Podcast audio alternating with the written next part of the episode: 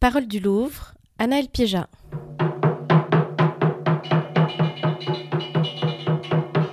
Phonomaton au Louvre avec Iman Chabigara.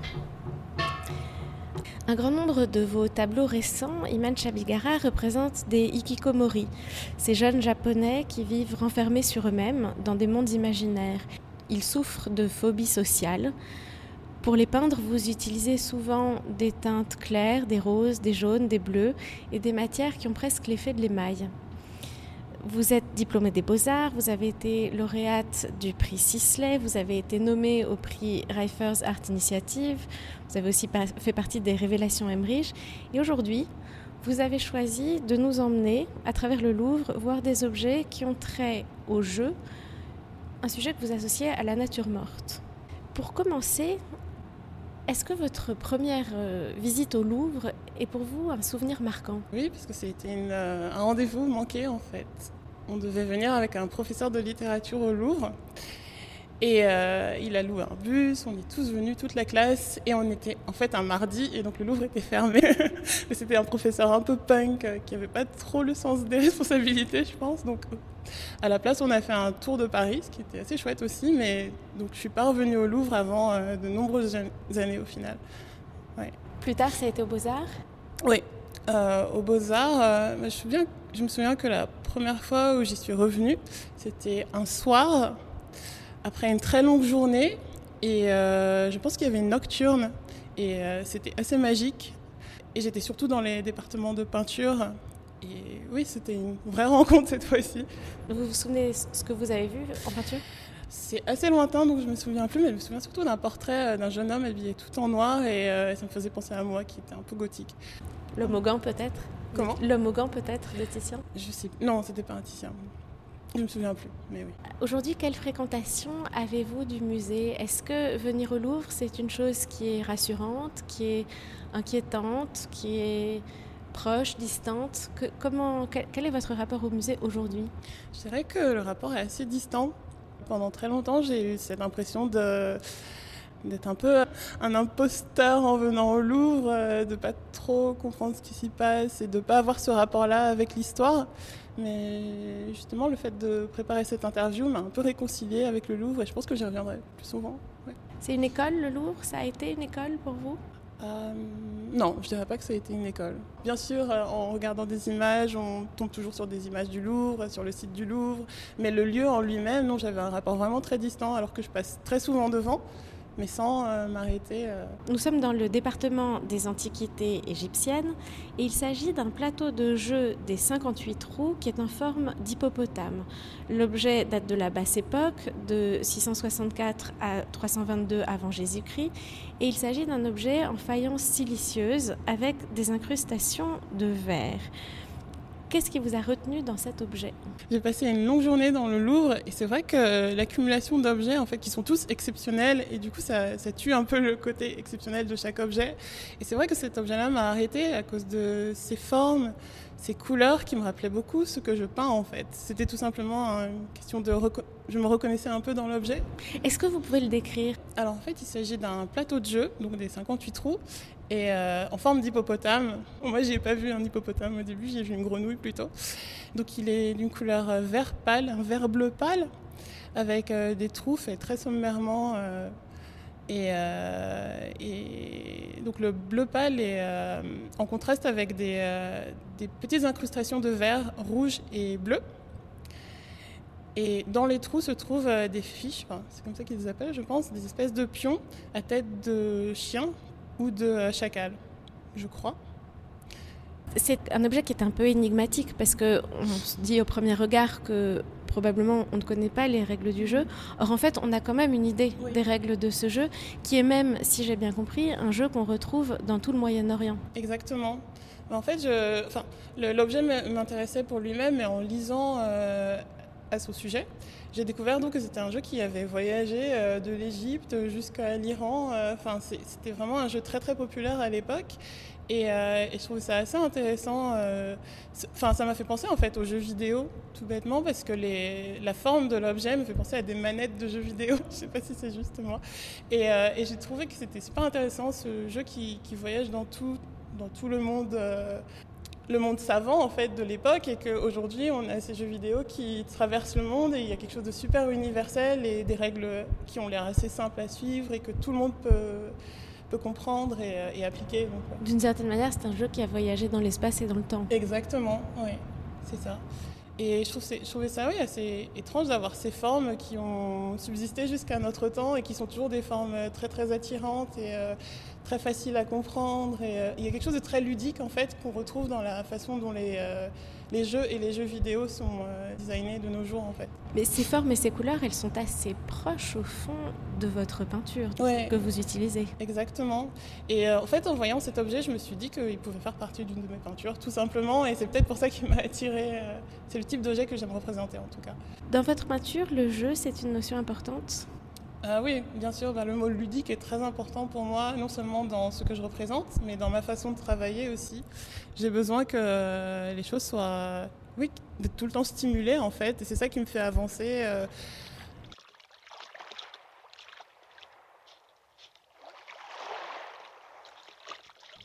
Alors nous venons de passer d'Égypte en Orient, nous sommes arrivés dans le département des Antiquités orientales, nous avons laissé derrière nous l'extraordinaire euh, statue d'Aïn Ghazal, nous sommes entrés dans une salle consacrée à Suse, de l'époque médio-élamite, et vous avez choisi, Iman Shabigara, un petit fragment, dans une, au fond d'une vitrine, d'un petit fragment de table à jeu, devant lequel nous nous trouvons, qui date de moins 1500 à moins 1200. On a largement remonté le temps depuis euh, l'objet égyptien qu'on regardait à l'instant. Et pourtant, il y a une sorte de parenté formelle qui est assez saisissante entre ces deux objets. Cet objet-là, donc je l'ai vu avant euh, la table de jeu en forme d'hippopotame, euh, après la table de jeu en forme d'hippopotame. En fait, j'ai juste été euh, attirée par le fait que le formellement, ça avait un peu les mêmes, euh, on retrouvait les mêmes éléments. Donc, il s'agit d'un fragment de table de jeu en pierre noire avec des trous, donc cernés de blanc ou de rouge selon les, selon les cases. Et en faisant des recherches, j'ai donc découvert qu'il s'agissait du même jeu mais donc euh, beaucoup plus ancien et d'une région complètement différente du monde. Et ce jeu, on en connaît aussi les règles. Alors, euh, je pense qu'on n'a pas les règles exactes, mais j'imagine que les archéologues ont reconstitué un semblant de, de protocole.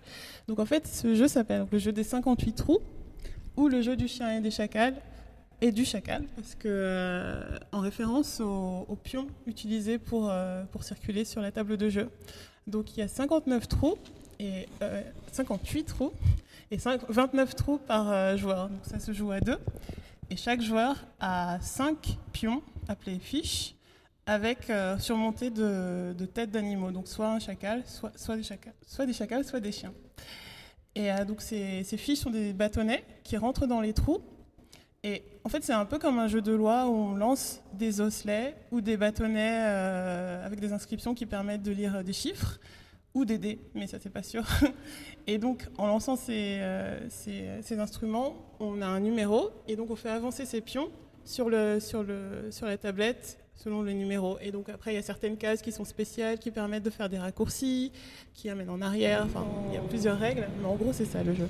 Nous venons d'avoir une brève interruption parce que le roi Admourabi est passé derrière nous.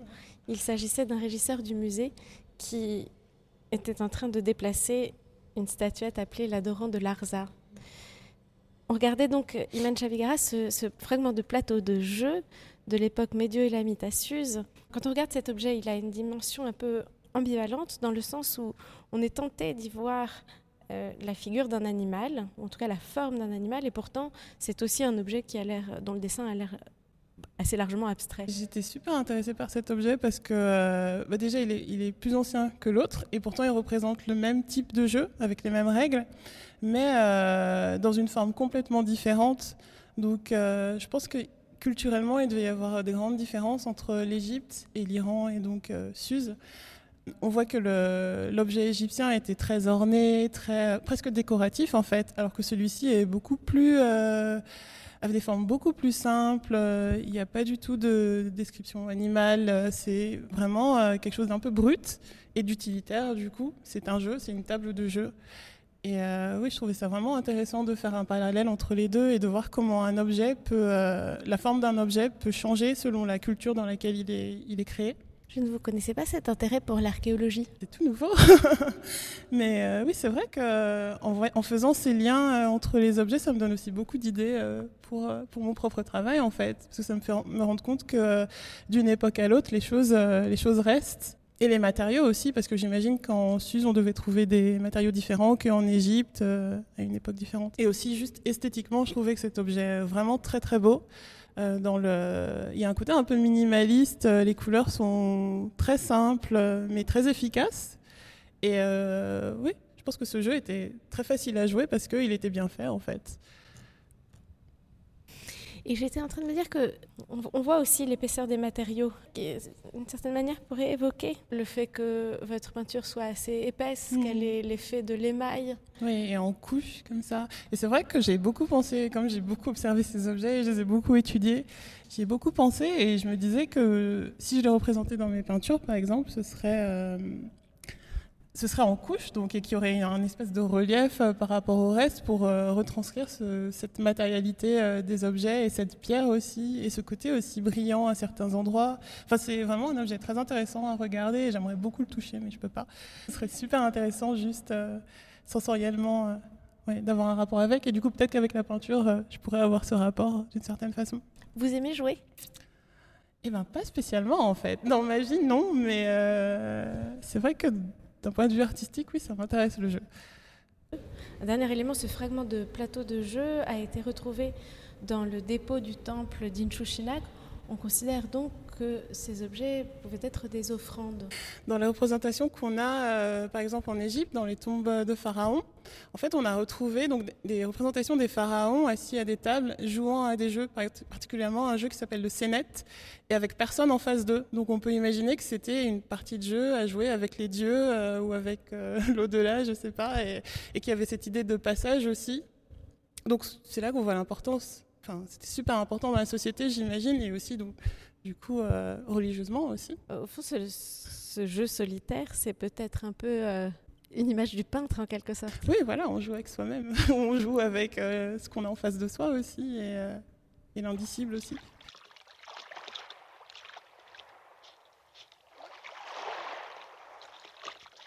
Nous voilà à présent dans le département des peintures au deuxième étage du Louvre devant deux minuscules natures mortes qui appartiennent à une même série qui sont du peintre hollandais Adriaan Corté. Elles datent de 1696 et elles représentent toutes les deux des coquillages tropicaux. Peut-être pour commencer, pourriez-vous nous raconter cette première petite peinture? Oui, alors il s'agit donc d'une toute petite nature morte, donc euh, avec un fond très très sombre et à l'avant-plan euh, une euh, tablette de pierre d'un gris clair avec cinq petits coquillages posés sur la tablette. La façon dont, les coquillages sont posés est assez intéressante parce qu'ils sont tous euh, détachés les uns des autres, donc on les voit tous individuellement euh, dans une lumière euh, très comment dire, rasante qui donne, qui donne à voir tous les creux et les, et les pleins et les replis. Et, et les coquillages ont des couleurs toutes différentes, donc ça va du nacre blanc nacré à l'ocre. et c'est assez intéressant parce qu'il y en a un super coloré au premier plan qui se détache du reste. Euh, qui est un orange assez vif. Ces coquillages ne sont pas n'importe lesquels, ce sont des coquillages qui viennent des mers du Sud. On sait leur origine. Euh, alors euh, oui, en fait, si j'étais une experte en coquillages, je pourrais même dire le nom de chacun, mais c'est pas le cas. Mais en fait, apparemment, aux Pays-Bas à cette époque-là, c'était le grand développement des compagnies, donc la compagnie des Indes occidentales et la compagnie des Indes orientales. Donc en gros, les Caraïbes et, et toute la partie vers l'Inde. C'est-à-dire que peindre ces coquillages, c'est une manière aussi d'évoquer l'économie coloniale néerlandaise de cette époque. Exactement, parce que ces coquillages en fait étaient collectionnés par euh, des, personnes assez riches aux Pays-Bas, donc c'était un peu un, objet de distinction sociale parce qu'ils coûtaient très très cher comme ils étaient rares. Et, euh, et donc c'est assez intéressant que Corté les Épins ait fait cette série de sept peintures qui se sont apparemment très bien vendues. Ce qui est assez étonnant quand on les regarde comme ça aussi, c'est que cette image évoque des images bien plus tardives du surréalisme. On pense presque à Dali ou à Yves Tanguy. Oui, complètement. Euh, je pense que ce sont des types de formes que l'humain ne peut pas trop euh, produire. C'est vraiment des choses assez naturelles ou surnaturelles même peut-être. Et la façon dont elles se dégagent du fond noir aussi leur donne un côté très euh, un peu fantomatique, un peu étrange et énigmatique. On a envie de les regarder autrement, c'est-à-dire on a envie de les regarder comme des vagues de la mer, on a envie de les, de les regarder comme des petits animaux qu'ils sont d'ailleurs mmh. et qui se déplacent à la queue leu sur cette table. Il y a quelque chose de très théâtral dans cette disposition. Et aussi, donc, d'après ce que j'ai compris, euh, les natures mortes à l'époque aux Pays-Bas étaient euh, assez luxuriantes avec les, des objets les uns sur les autres, des quantités d'objets. Et donc c'est drôle que, que Corte, ait fait ce choix de, de les séparer en fait. Donc il y a un côté un peu euh, de planche de recherche ou euh, quelque chose d'assez scientifique en fait, et en même temps ce côté un peu magique de ces objets qui, qui semblent apparaître de nulle part, du noir, qui sortent du noir. Et euh, oui, y a moi ce qui m'a ce qui m'a marqué en fait le plus quand j'ai vu cette peinture pour la première fois, c'est vraiment ce côté euh, très anatomique et puis en même temps euh, très magique euh, et, assez poétique en fait. Et aussi assez mélancolique, puisque ce sont, quand même des animaux morts, c'est une nature morte. Oui, ce euh, sont des, bah, des, coquilles vides en fait, et c'est le reste. Ouais, et puis j'aime bien le, parallèle entre ces, ces, objets de. ces restes en fait, ces objets de passage du temps et euh, les plaques, la plaque de pierre sur lesquelles euh, ils sont posés, avec cette craquelure euh, au milieu qu'on retrouve d'ailleurs dans beaucoup de peintures de Corte. Alors justement, si on regarde le deuxième petit tableau, il y a d'autres coquillages qui sont aussi au nombre de six et qui sont posés sur une table en pierre dont on imagine peut-être que c'est l'autre bout de la table en pierre ou alors que c'est la table en pierre vue d'un autre point de vue puisqu'on retrouve la même fissure que vous remarquiez. Oui, Exactement, mais en même temps, il y a d'autres fissures qui s'ajoutent, donc ça pose question en effet. Mais comme c'est un, encore une fois, c'est une table de pierre qu'on semble retrouver dans pratiquement toutes les peintures de Corte, on pourrait vraiment penser que c'est deux pans euh, d'une même, euh, d'une même table. Enfin, moi, c'est comme ça que je le vois.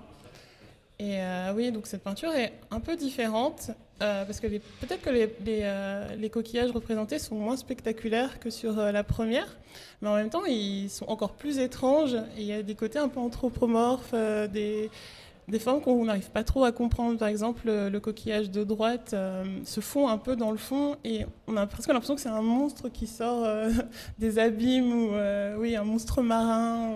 Et alors c'est une œuvre qui est réalisé avec une euh, technique particulière, c'est de l'huile sur papier collée sur bois. Oui, en fait c'est apparemment une technique qui n'était pas du tout courante euh, à l'époque de Corte. Et, euh, en lisant sur lui, je me suis, je me suis rendu compte que même s'il avait, il avait, il avait suivi des cours sous un, sous un maître, en fait, il faisait pas du tout partie de la guilde des peintres, et donc euh, il y avait peut-être un côté un peu euh, autodidacte dans un sens. Et puis, par exemple, il commençait à peindre sur ses, euh, sur ses, feuilles de papier, et puis au bout d'un moment, au cours de la peinture, il les collaient sur du bois, en fait. Et pourquoi ces décisions Enfin, c'est super étrange comme façon de faire, et oui, ça ajoute un peu au mystère des peintures, je trouve. Il y a aussi ce jeu de lumière extrêmement spectaculaire dans laquelle on voit quasiment les brillances des coquilles euh, et les profondeurs de, ces leurs enroulements. Oui, c'est très très euh, minutieux en fait comme, euh, comme peinture. Et en même temps, ça pourrait être ennuyeux, une peinture aussi minutieuse, mais dans la façon de, de faire de Corte, il y a quelque chose de vraiment très poétique. Et dans cette minutie, oui, il y a quelque chose de presque oui, surnaturel.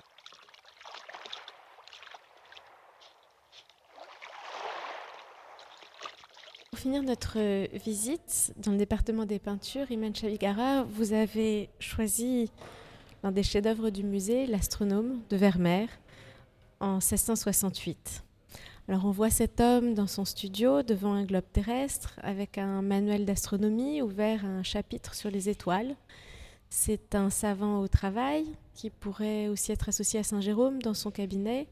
Et au fond, on voit un petit Moïse sauvé des eaux probablement de Peter Lely, qui appartenait peut-être à Vermeer. On a l'impression que votre récit se poursuit au fil de cette promenade des coquillages des mers du Sud à ce globe. Alors moi, vraiment, ma passion, c'est les objets. Et les objets, la représentation d'objets du quotidien ou d'objets spécifiques. Et là, j'étais vraiment, j'étais vraiment servie avec cette peinture parce que il y a tout ce que j'aime en gros, des tissus, le tissu au premier plan avec des formes végétales. Et donc le thème de la peinture, donc l'astronome et ses objets de travail. Donc euh, ce globe céleste, euh, super ouvragé avec des euh, représentations des constellations, mais en mythologique en fait. Donc c'est de la peinture.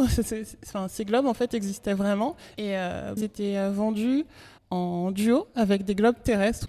Pour moi, c'est vraiment des œuvres d'art en elles-mêmes et je, suis super impressionnée par la façon dont Vermeer a représenté aussi en détail parce que j'ai vu les vrais, enfin en photo, et c'est exactement ça en fait. Et donc on a le globe céleste, on a euh, un astrolabe aussi, baigné de lumière au premier plan, et donc euh, ce livre d'astronomie, et un compas aussi pour, euh, pour calculer. Et oui, enfin, il y a plusieurs éléments qui ramènent à ce thème de l'astronome. Et cette peinture, donc apparemment, un Moïse sauvé des eaux, qui, qui amène un pendant plus peut-être spirituel par rapport à tout ce côté très cartésien, entre guillemets, et, euh, scientifique. Un côté plus spirituel, c'est vraiment, il est, vous peignez souvent, Iman Chabigara, des jeunes gens dans leurs intérieurs, mm. Une, chambre à soi d'une certaine manière, on l'imagine un peu. Euh, oui, c'est puis euh, Vermeer un peu le peintre de l'intérieur justement et de la domesticité et de la. Bah, après cette euh, peinture-là, euh, elle a un autre pendant qui est le géomètre avec le même modèle, habillé pareil, dans la même salle avec à peu près le même point de vue. Enfin, il y a ce côté vraiment très très intérieur. Et puis cette pièce-là, on la, on la, retrouve aussi dans d'autres peintures de Vermeer, ou bien aussi le Moïse sauvé des eaux se retrouve aussi dans une autre peinture en, plus grand format. Enfin, il y a vraiment ce côté très familier en fait. Et puis il y a cette lumière qui vient de la fenêtre, cette unique source de lumière. Mm. Et qui vient euh, frapper le visage de l'astronome et ses mains. Et, euh, et oui, il y a quelque chose, encore une fois, d'assez magique dans cette peinture. C'est euh, la connaissance qui fait accéder à quelque chose de supérieur peut-être, ou une illumination peut-être aussi. Et cette soif de découverte, comme pour les tableaux de de Corte, même si c'est une époque euh, un peu euh, antérieure, c'est quand même euh, l'époque où les Pays-Bas découvrent, enfin sont un peu à la pointe de la technologie et de la, de la, découverte du monde, et donc il y a ce côté très très stimulant de découverte. Il porte d'ailleurs un manteau japonais. Oui, apparemment de style japonais. Bien connu de vous. Mais encore une fois, enfin c'est un peu comme avec les jeux dont on parlait au tout début, cette façon dont les les objets euh, traversent euh, les époques et traversent euh, les, pays et comment ils sont réinterprétés d'un endroit à l'autre. C'est vraiment intéressant. C'était Phonomaton au Louvre avec Iman Chabigara.